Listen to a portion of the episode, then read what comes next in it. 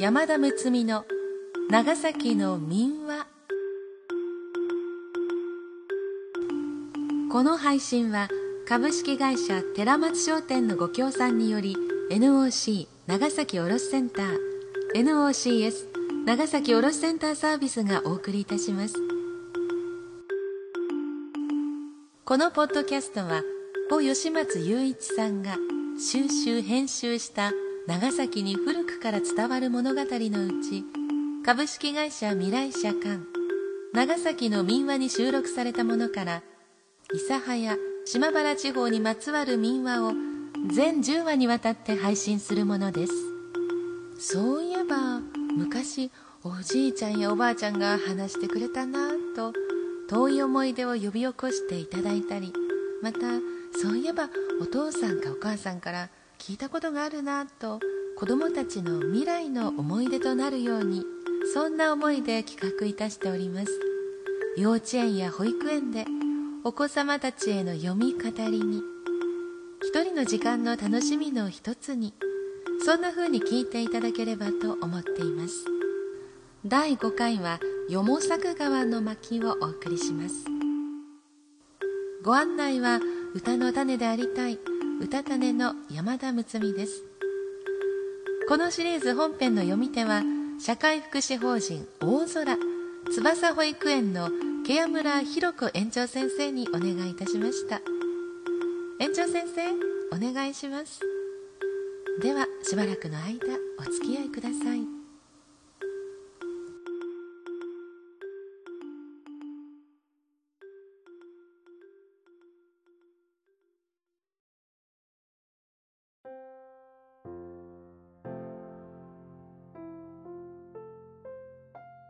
作川。山田よも作は幼い頃から口の津の大家に住んでいました。10歳になった時有馬のゼミナリオに入りました。この学校は今の進学校で将来キリスト教の神父になる者などを育てるのが目的で学科の中には宗教やラテン語歴史などを教えるとともに音楽や工芸図画もありました。生まれつき絵の才能に恵まれていたよも作は絵がめきめきと上手になりその絵を見て舌を巻かないものはありませんでした。よも作がボタンの花を写生して描くと花弁も葉も露を含み牛や馬を描くと本物のように走り出しそうでした。ある時長崎の木蓮寺に一人の老人を描いた南蛮杉戸の絵を収めました。この絵の中の老人がある夜絵から抜け出して廊下を歩いたということから生き絵描きのよも作の評判が九州中にも響くようになりました。間もなく絵の修行のために江戸に登りました。時の将軍の家光がよも作の評判を聞き千代田城に呼んで「お前の生き絵を世の面前で描いてみせよ」と言いました。しばらく考えていたよも作は「生き絵を描くには私の生まれた大家の家の東北にある泉の水を用いねばなりません」と答えました。うん。面白い。それではその泉の水を早速取り寄せよ。ということになって有馬の城主直澄公のところに使者が下ってきました。思いがけない将軍からの使者に驚いた直澄公はわざわざ大家までその泉を見に出かけました。そこの庄屋は恐れ入って百姓たちを集め新しく泉までの道を作り殿様をお迎えしました。この道は今でも残り包み道と呼んでいます。さて殿様はこの水を水槽に入れて江戸まで登りました。よも作はこの水を使って絵を描きましたがどうも思うように気に入った絵が描けません。この水は長い道中を運ばれてきたため水が弱っていて生えがかけません。と将軍家光に申し上げました。家光は眉を潜めて「よも作は世をたばかりおった。卑怯なやつめ」と大変不況でよも作の評判もそれからがったり落ちてしまいました。このことがあってからまた大家に帰ってきて有馬家に仕えていましたがこの後寛永14年になって起こったのが例の島原の乱です。天草四郎らが国々の武士を集めた時よも作が半島側に加わったのもこのようなことがあったのが原因であろうと言われています。島原の乱の時よも作は右も作と名を改めて800人の兵を率いる城内の一方の大将となりました。ある時総大将の天草四郎の前で軍議が開かれました。籠城型の規制が上がるように旗印を作ろうということになりました。そこで上門は真ん中にパンとブドウ酒。その両側に2人の天使がいる見事な油絵の旗を描きましたがこれが今も国宝になって残っている島原半島型の旗であります。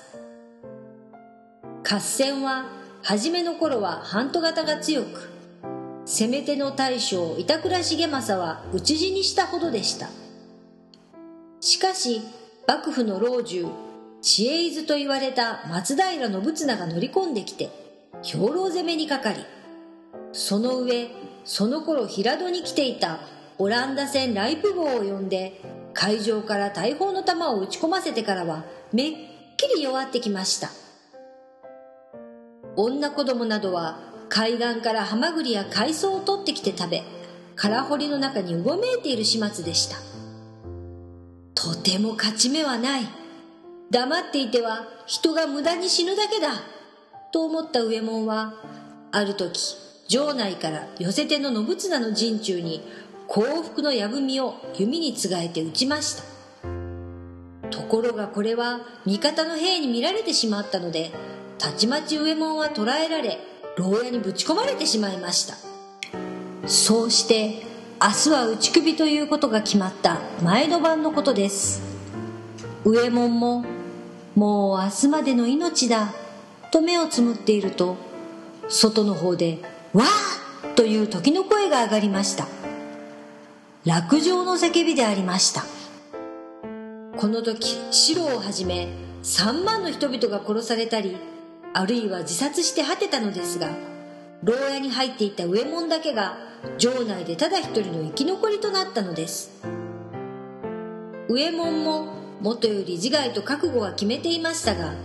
信綱は前から右衛門のことはよく知っていたので助けて江戸に連れて行きました。そしてキリシタンの取り締まり方などに使っていましたがその頃江戸には放火が多くてそのためにあちこちに大火事が起こりました。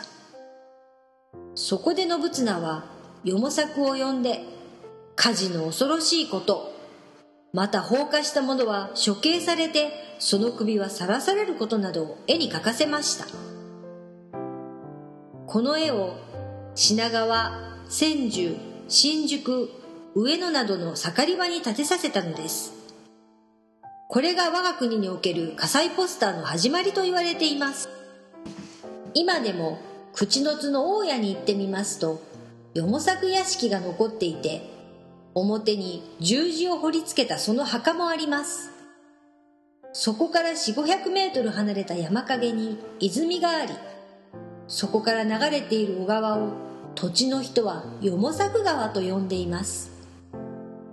泉の傍らにはよも作の自責を詳しく書いた立て札が立っています。付近の小学生や中学生は図画や書道のある時はこの水で書くと立派に書けるというので泉の水を大切に汲みに来るそうであります。